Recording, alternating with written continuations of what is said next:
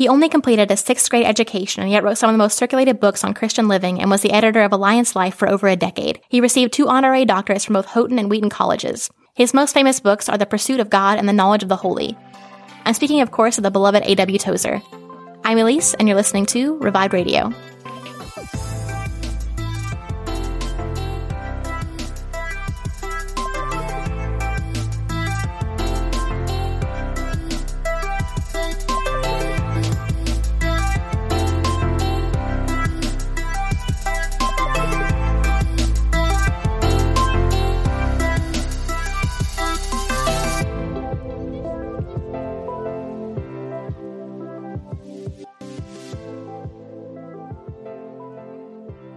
Tozer was born in 1897 on a small farm in the mountains of western Pennsylvania.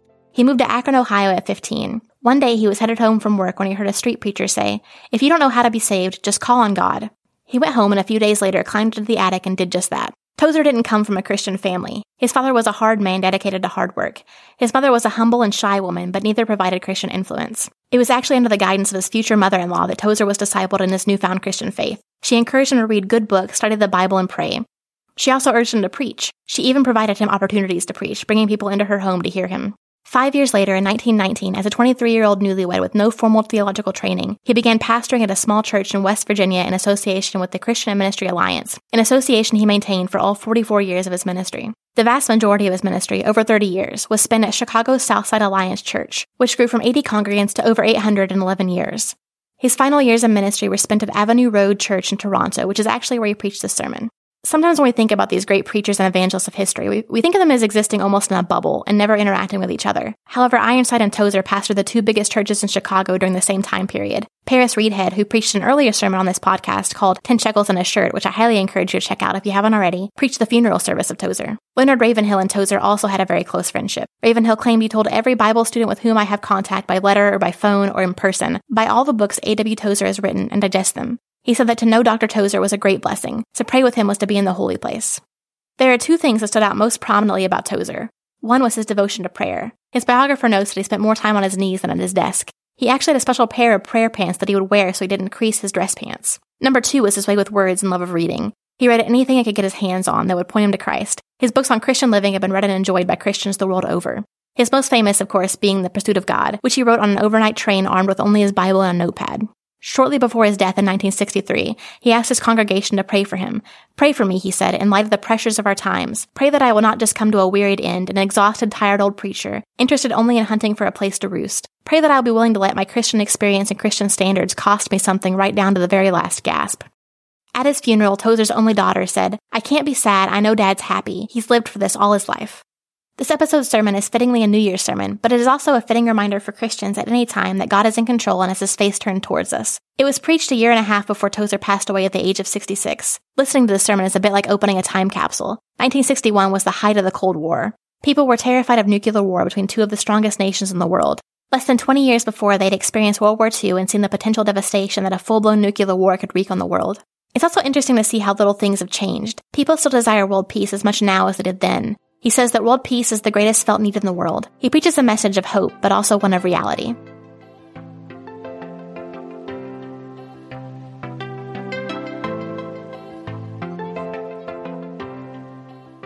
Two texts tonight, and uh, one is in Job and one is in Psalms.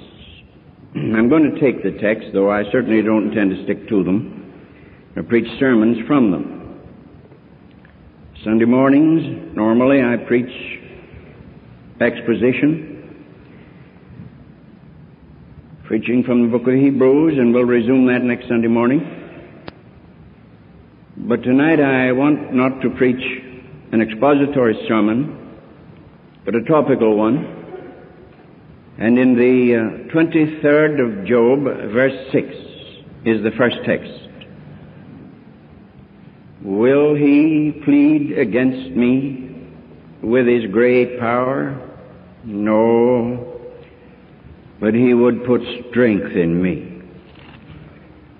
Job, under the pressure of his enemies, says, it's a prayer, though it's addressed to the people really, but it's a prayer of his heart up to God. Will God plead against me with his great power? Then he answers it himself. He knows better. No, he said, he won't. But rather, he would put strength in me. And then in the 85th Psalm, verse 8, I will hear what God the Lord will speak. For he will speak peace unto his people and to his saints. But he adds, let them not return again to folly. Now, in a matter of a little over three hours, the year 1961 will have gone to join the days of the years of our life,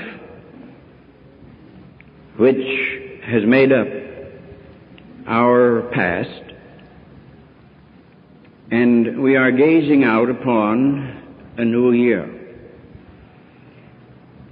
And I uh, never have never been a cheerful Charlie precisely. And I pray that God will never let me lie to a congregation to make them feel good. I don't believe in goofball preaching. You know what I mean by that? You know, they have a thing you can buy uh, out back in some drugstores called goofballs. And they make you feel wonderful for the first 40 miles and then crash you up against a bridge. And I've never believed in that kind of preaching. Tell the people the truth.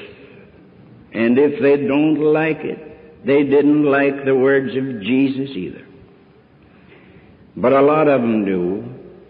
I've always been able to find enough that do to keep me busy. And so I would have to say frankly that the future, tomorrow, next year, looms there uncertainly before us. We see it in a foggy kind of way, a great bulk there toward which we're moving and can't help ourselves and can't turn back. And is that which we see a fog through which we can pass easily, or is it an iceberg against which we shall crash? What is it? Well, God sees it, and I believe that uh, if we can see it as God sees it, we can go home tonight and sleep the sleep of the just and not worry too much. Now, uh, I have learned over the radio that uh, the statesmen of the world are at it again today. They've laid their pistols down long enough to send greetings to each other. Mr. K sent a greeting to Mr. D. Mr. K being Khrushchev and Mr. D being Mr. Diefenbaker.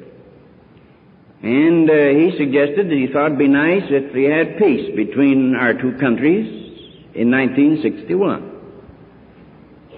And then Mr. K down below the border sent a greeting to Mr. K behind the curtain, and he said, We hope we can have peace.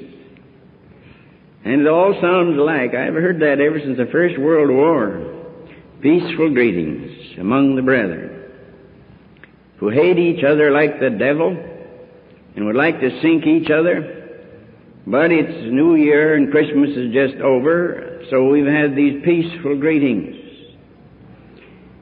Now, uh, I'd like to say a little bit about our Lord and world peace.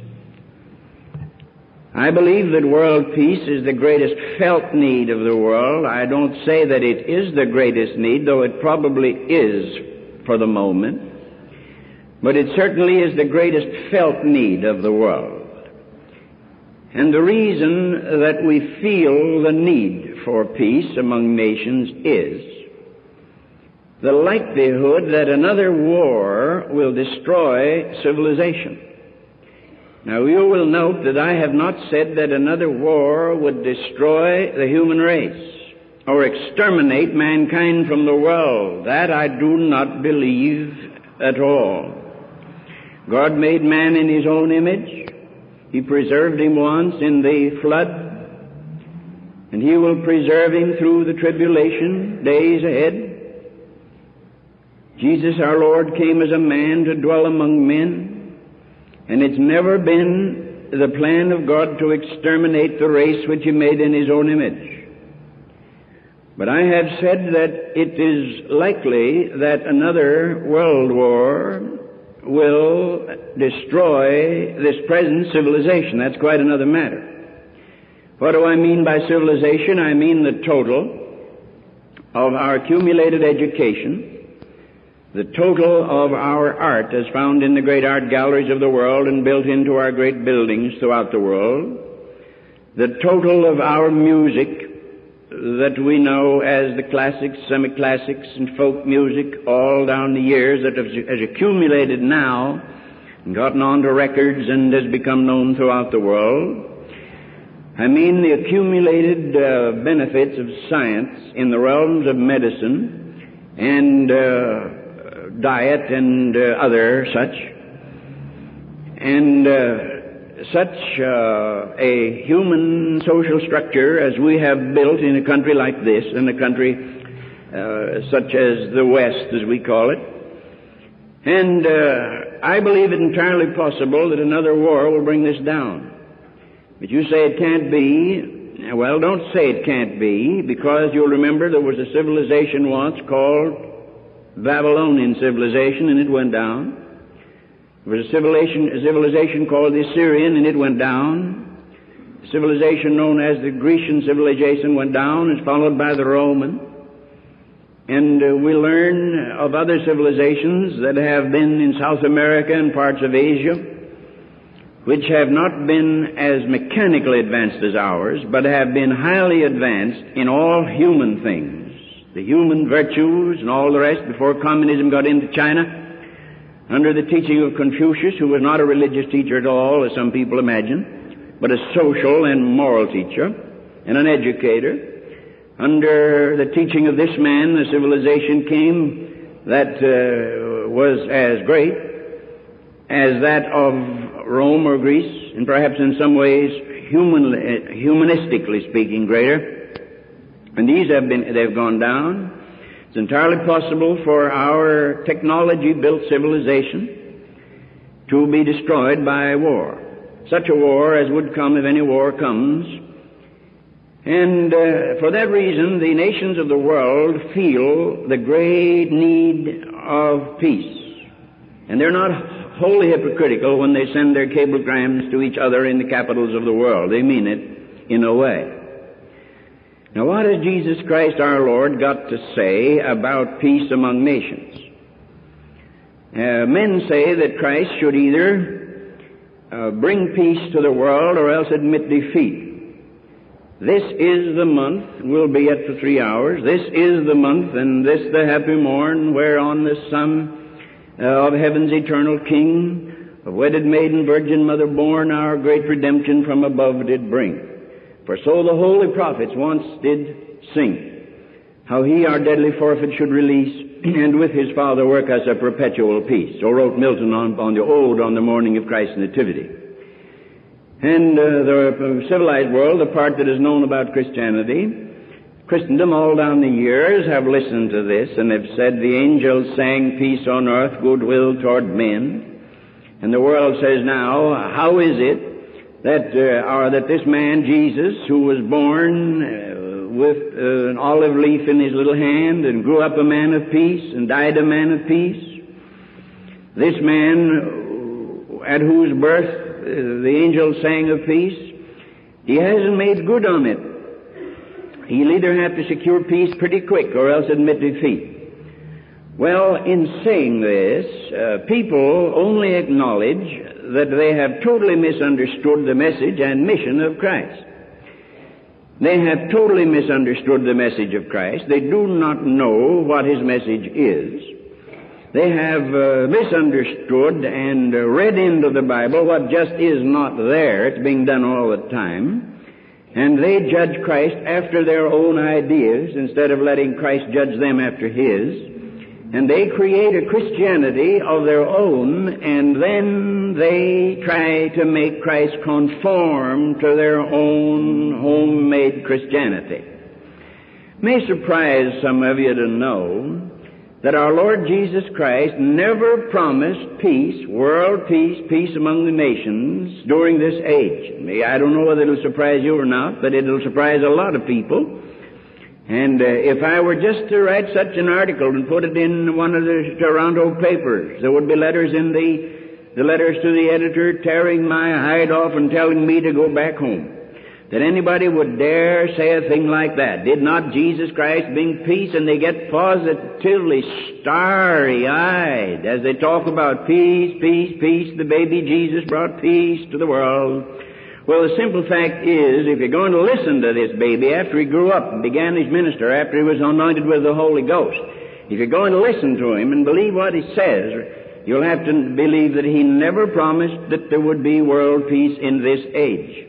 Rather, he authoritatively predicted that there would be wars to the end. Let's look here in Matthew the 24th chapter. Notice. And Jesus answered and said unto them, Take heed that no man deceive you. For many shall come in my name, saying, I am Christ, and shall deceive many. And ye shall hear of wars and rumors of wars. See that ye be not troubled. For all these things must come to pass. But the end is not yet. For nation shall rise against nation, and kingdom against kingdom, and there shall be famines and pestilences and earthquakes in divers places. All these are the beginning of sorrows. Then shall they deliver you up to be afflicted, and they shall kill you, and ye shall be hated of all nations for my name's sake. Then shall many be offended, and shall betray one another, and shall hate one another, and many false prophets shall rise, and shall deceive many. And because iniquity shall abound, the love of many shall wax cold. But he that shall endure unto the end, the same shall be saved. And this gospel of the kingdom shall be preached in all the world for a witness unto all nations, and then shall the end come. Now it couldn't be any plainer than that. I think anybody ought to be able to understand from this that our Lord never taught peace among the nations. He taught what the, the sextet here was singing about. He taught peace in the heart.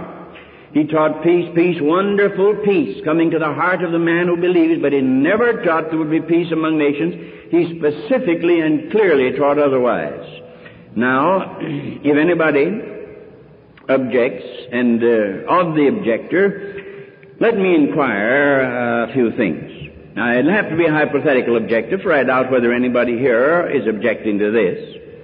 If anybody says, well, but now wait a minute, Jesus Christ, if he's who he claims to be, ought to bring peace to the nations. Well, let me ask you a few questions. Where is the nation that's willing to follow his teaching? Let me ask you that. Are they up in Ottawa? Are they down in Washington? Are they over in Berlin? Are they in Tokyo? Are they in uh, in Moscow? No. They're willing to talk about him in a nice, friendly way, and they're willing to quote him for their purpose, but they're not willing to listen to him. They're not willing to live according to the Scriptures. Therefore, there isn't anybody that's trying out his teaching. So that our Lord, if He could and would bring peace to the nations, He'd have to bring peace on His terms, and they will not meet His terms. I want to ask again what place He's given now in the Council of Nations. Do you know who we have as the Secretary General to take the place of Dag Hammarskjöld? We have a Buddhist who believes in Buddhism strongly. We have not a follower of Christ there in New York. We have a Buddhist as Secretary General. And therefore the nations, the councils of the world, they're not going to listen uh, to Christ. They're little nations, no bigger than a postage stamp, that have the same vote as a country the size of Canada or the United States. And uh, they're not Christian nations. Some of them only are one jump removed from the jungle. And they're not going to listen to the man who came to bring peace to the hearts of men. They're not going to listen and uh, they're not going to, to, to obey him, I want to ask you which ruler, which foreign minister, which, which president, which king, where, where can we find anybody that's willing to take Jesus at his word and follow him and believe? They just aren't. They just aren't. How can Christ bless levity? How can Christ bless hatred? How can He bless lust? How can He bless greed? How can He bless suspicion and bring peace? He cannot. Some people say, well, if Christ hasn't failed, His church has failed. And the churches have failed to bring peace to the world. And let me ask you now, how many listen to the church? If the church had a message, if this church had a message for Toronto, how to bring peace to Toronto, would anybody listen to us? Not very many, certainly. Not very many listen to all the churches put together. And if you were to add together all the people that are in the churches this night, and there'll be more in the churches because of what night it is. In some churches, there are fewer in this one because of our late hour and because of the situation. But uh, if uh, we were to add them all together, they would be a small drop in the bucket compared with the vast population of this metropolitan uh, Toronto. So uh, churches aren't going to listen, and uh, neither are the statesmen of the world. We're not seeking light, we're not repenting, we're not humbling ourselves, and so let us not blame our Lord Jesus Christ, who never said he would bring peace, and let us not blame, blame the church for not bringing peace to the world. I'm reading a book now. It happens to come out of InterVarsity, incidentally, and they're my friends, and I'm theirs. But it's written by a missionary and uh, a couple of missionaries, I guess. And they're terribly hurt, these two boys, because what communism has done to the church. And as I read the book, I've got a feeling that they've been stunned and, and shocked by the fact that the church is not is not uh, fulfilling her purpose. Well, I'm not going to let any communist make me ashamed of myself. I, I ought to be ashamed of myself before the Lord. I haven't been as good a Christian as I should have been. but because I haven't been able to bring peace to the United States, I'm not going to be ashamed of that I'm an American Christian. Because I can't bring peace to Canada, I'm not going to apologize to the Governor General. Because the Lord never sent me to bring peace to any nation, He sent me to preach the gospel of Christ and take out of the world a people for the name of Christ. And when a people has been taken out for the name of Christ, baptized into the body of Christ and made the church, made into the church, and that church is fulfilled and she's reached her full size, then there will be a sound of rustling of the wings above and our Lord shall come for His people. I believe in that. We, the nations of the world, have not chosen the lamb and the dove. They've chosen the eagle, the bear, and the lion, and the dragon because they're Gentile nations, not Christian nations. They're Gentile nations in whom there are Christians. And we thank God for them. I heard on the news report recently that some American Quakers have stood out against uh, all preparedness, all, all defense preparedness. And they've said, we believe in peace. We don't believe in any defense preparedness. We don't believe in any national defense at all. And I said to my wife, they can say that and get away with it and not have their heads cut off or shot through the heart with a bullet only because of the guns that have protected them and do now protect them. The pacifists who try to, who do confuse the church with the nations and don't realize there's a difference between the church and the nations of the world. The nations, there will be nation against nation and kingdom against kingdom. There will be war and tumult and confusion and fighting and assassination until the Lord returns. And to try to read the church into that and say if the Lord were who he claims to be, he'd bring peace to the nations is to confuse the Gentile nations with the Church of Christ. The Church of Christ is a relatively small minority group living among the Gentile nations of the world. And they're born of another seed, belong to another world. And so if there's no peace in 1962, I'm not going to go down to the basement and lie flat on my face, beating my little patties on the cement and telling the Lord that Christ has failed and the church has failed and I've failed. No. He never told us we'd have peace in the world. He told us there would be wars and rumors of wars and confusions and earthquakes and famines and pestilences and betrayals and martyrs. But he told us to be ready and keep watching for at such an hour as we knew not the Son of Man would come. Amen. and how does God see the nations and the world and the church for the days ahead? Well, the message of Christ to men is first to the nations. I've read already, nation shall rise against nation. And as it was in the days of Noah, so shall it be in the day of the coming of the Son of Man. I read in the book of Jeremiah, the sixth chapter, they have healed the hurt of the daughter of my people slightly, saying, Peace, peace, when there is no peace. There's no more beautiful word than peace, and yet I've heard it under, in context and under circumstances that make me shudder when I hear it.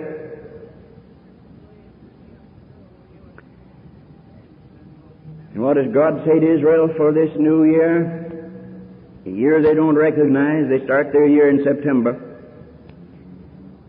He says that Israel shall be blinded in part until the fullness of the Gentiles shall come in. He says they shall be a people wandering throughout the earth, persecuted and despised, till Christ shall come.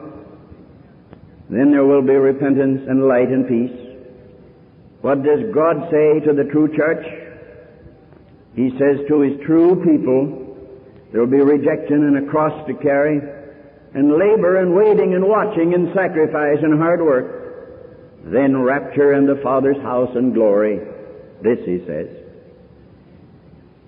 But his call is to the individual. Always it's what Kierkegaard called that lone individual. That beautiful expression, that lone individual. Jesus Christ is walking as he walked in olden days, and he's saying to that lone individual, Come unto me. And he says it to everybody. He's saying to the arrogant and the proud, Let him be converted and become as a child. Oh, there's been a lot of talk about what that means. What does it mean to be converted and become as a little child? A lot of men have wasted a lot of time trying to figure it out. I, I don't know whether I know or not, but I think we can all look at a baby and pretty much figure it out. Innocent, artless, candid, completely honest, and uh, blunt to the point of embarrassment, and uh, trusting in their father and mother with complete trust. And Jesus said, this, this is what pleases me, not the sophistication of the Pharisee, not the smooth, suave uh, etiquette of the man about town or the woman about the tavern, but uh, the simple, direct candor of uh, men, of, of the child in the heart of men. The whole world has stood in admiration of Francis of Assisi.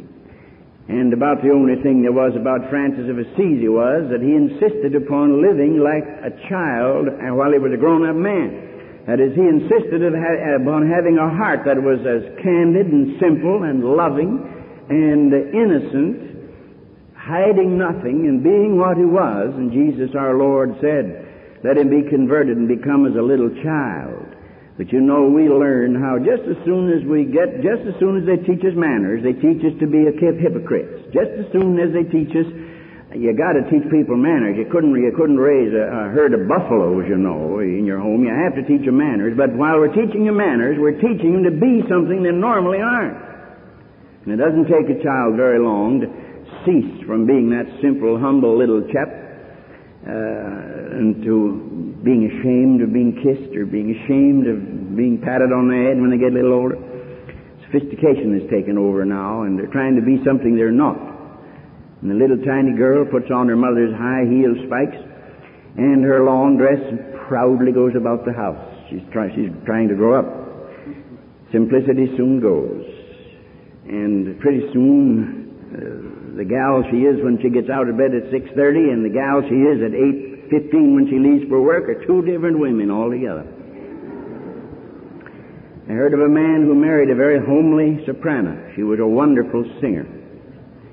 And uh, one night, he turned the light on and saw her there and punched her and said, Sing, honey, please sing. And uh, you've heard that old one, but uh, I'm just putting it in here, not to tell a funny thing, but because it's we're, we're not what we ought to be, you know. We, civilization is built on hypocrisy and double dealing. Advertising's built on it, and practically everything's built on it. And when a man comes along and acts like a Christian, he's an amazement to the world. Jesus said, Learn of me, for I am meek and lowly. So that's what he says to the arrogant and the proud. And what does he say to the weary in heart? He says, uh, Come unto me, and I will give you rest. What does he say to the habit bound? I want to read that because that's just too good to try to quote. And maybe not quote correctly. Listen. And there was delivered unto Jesus the book of the prophet Isaiah. Isaiah. And when he had opened the book, he found the place where it was written. This is Jesus now. The Spirit of the Lord is upon me because he has anointed me to preach the gospel to the poor. He has sent me to heal the brokenhearted, to preach deliverance to the captives, and recovering of sight to the blind, and to set at liberty them that are bruised. So that's what he says to the habit bound. There isn't a habit that you can't break if you let the Lord Jesus Christ, if you give yourself to Him. And what does he say to the lost soul? Well, look at that 15th chapter of Luke. There was a lost sheep and a lost coin and a lost boy.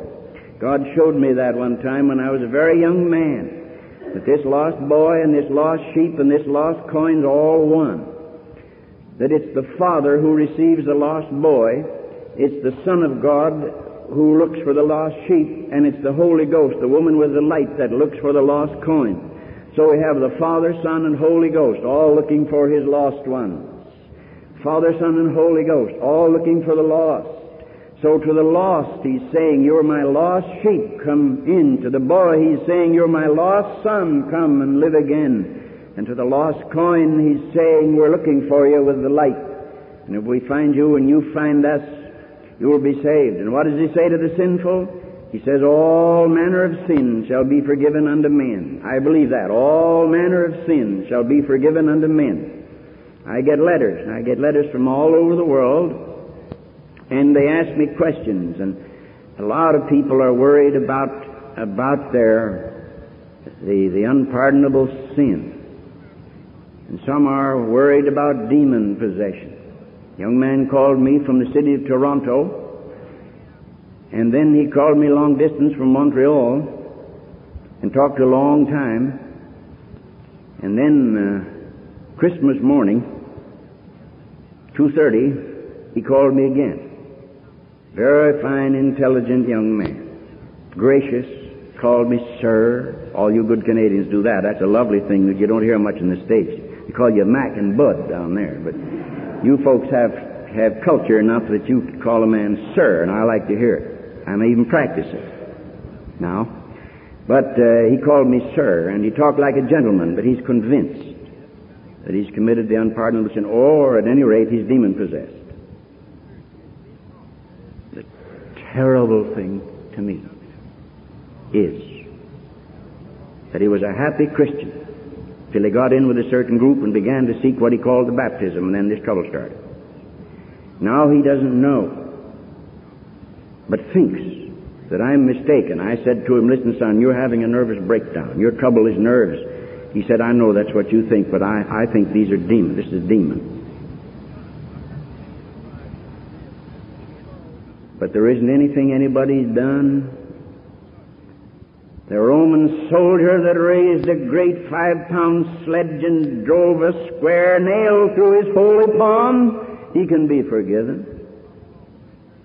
And the Pharisee that looked at him out of angry eyes and snarled his curses, he can be forgiven. And the harlot that looked out of her house and watched him as he went by can be forgiven. All manner of sin shall be forgiven unto the sons of men. That's my hope. That's my hope. And the lonely. These are lonely times. It must be lonely to be an old person. I'll never, I'll never live to be old. If I hear anybody laugh, I'm going to come down there.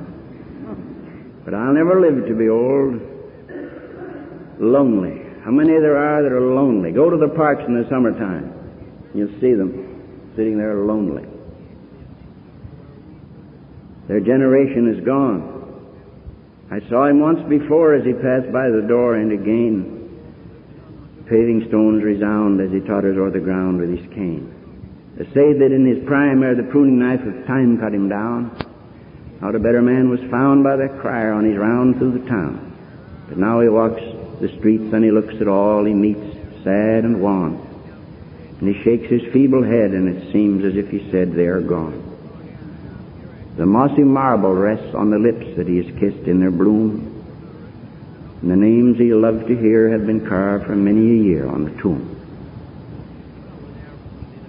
It must be an awful experience of cosmic disaster to be left lonely in your old age without God. Lonely without God.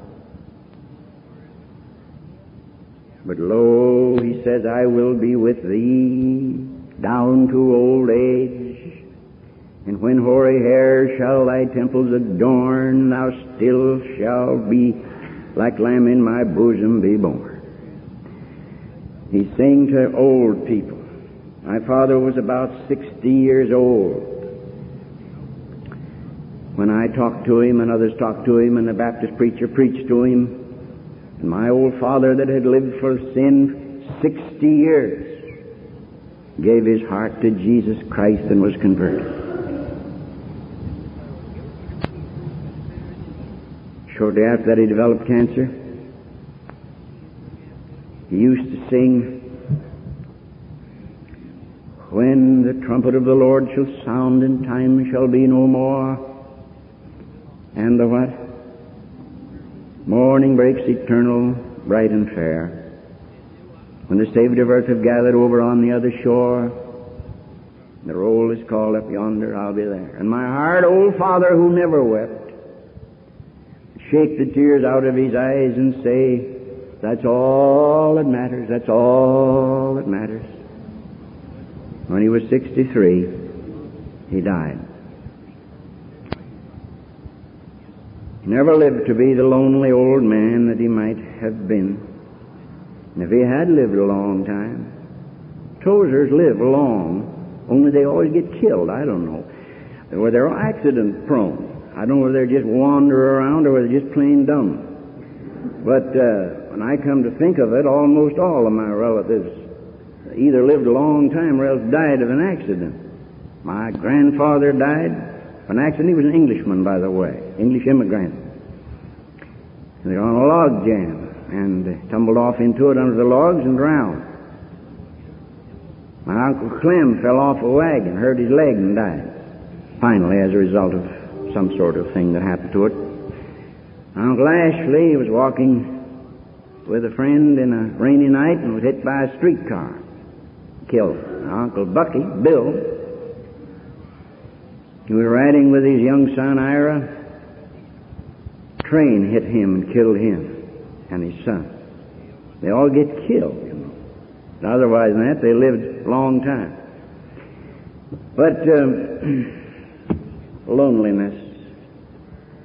Behold, I stand at the door and knock. And if any man will open the door, hear my voice and open the door, I will come in unto him. And how can you be lonely when Jesus Christ is in your home and in your heart and in your life? How can you be? You can wake up in the night and the angels of God are singing to you. And the voice of the Lord sounding in your ear. And then the fearful. Our Lord said there'd be fearful. I listened for one hour this today from one to two or from two to three, whichever it was. I listened for one hour to the Canadian newsmen, and boy, there are some sharp ones now, tell me. From all over the world, they'd gathered somewhere, I guess, here in Toronto. And they were giving a sum of all that had happened in the world. And then predicting what predictions I might as well let alone I could have done as well as they did. Nobody can predict the future. But as for summing up what there had been, they were sharp boys, all right. Did you know they were scared? And I've heard them from every place, from all corners of the world, of all nationalities, and they're all scared. People are afraid these days. Young fella gets out of high school and says, what's the use of going to college? I'll get called into the service anyhow and time will be taken out of my life and probably taken out and shot. Let me make some money and have some fun while I can. The world's scared. Men's hearts are failing them for fear of things that are coming upon the earth. But our Lord says, Lo, I am with you always, even unto the end of the world. And if the Lord is with us, I can't see why we should be afraid. A preacher told us about a going to sleep in the same room with his little boy. His little girl, I think it was. And the little girl, and she was scared there in the dark, and uh, every once in a while she'd uh, she'd cry out and she'd say, Daddy, and he'd say, Yes, honey. Say, Are you there? Yes, he said, I'm, I'm here. Go to sleep, and then there'd be silence for three minutes, and then, Daddy, are you there? Yes, she said. He said, I'm here. Finally, she said, Daddy, are you awake? Yes. Is your face turned toward me? And he said, Yes. He said he never heard a peep out of her after that. Because his face was turned toward her. You may be sure that he is here, and he that keepeth Israel never slumbers or sleeps, and his face is turned toward us. Keep that in mind. And will be all through this, these coming days. And however the nations of the world must be dealt with, God's people in the world will have the benefit of his perpetual presence and his face. Did you know that the word presence, the word face, the same thing in the Bible? The presence of God in the face of God, Shekinah God. God never stands with his back to you. If God is there, God's face is towards you. So let's ask God these days. Let us have sorrow for wasted days and wasted lives, but let's not be discouraged. He will forgive us, for He forgives all sin. Let us trust Him for faith for a better tomorrow. But remember one thing now, over the next three hours or two hours and a half.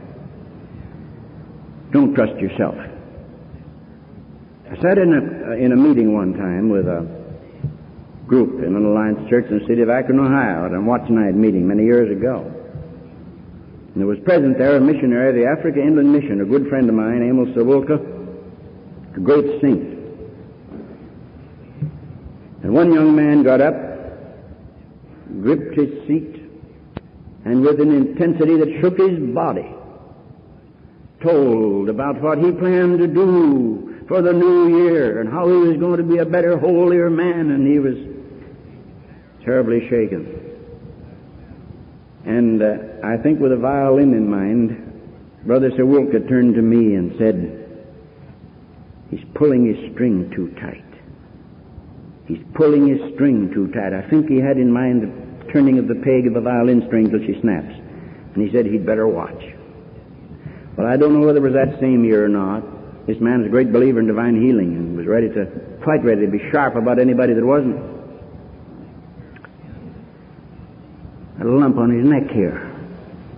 Doctor didn't know what it was, said, I'll forget it, it'll be all right.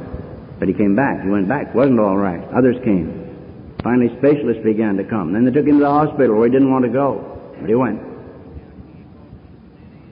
He believed, he believed that he was going to be all right. And then suddenly he said, I see Jesus was with the Lord. Don't pull your string too tight.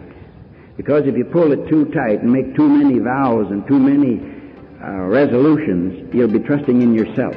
Don't do it.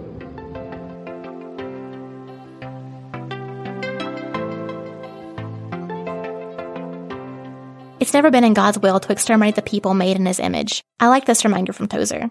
He says that Jesus never taught world peace. In fact, he specifically taught the opposite. We will not have world peace until the return of Christ, but we do have peace in Christ. In John 14, 27, Jesus says, Peace I leave with you, my peace I give to you. Not as the world gives do I give to you. Let not your heart be troubled, neither let it be afraid. Later in John 16:33 he says, "These things I have spoken to you, that in me you may have peace. In the world you will have tribulation, but be of good cheer, I have overcome the world." Through Christ, we have a hope in eternal life and knowledge that this life is temporary. We don't expect it to be what it isn't and can't be before Christ returns. Without that knowledge and peace, we fear death. Our job as Christians is not to bring about world peace, but to preach the gospel and make disciples. Tozer said that God's people have the privilege of his perpetual face. Though we have uncertainty in the following year, we have certainty in Christ. If you enjoyed this episode, please be so kind as to review us on Apple Podcasts or wherever you listen and spread the word. I'm Elise, and this is Revive Radio.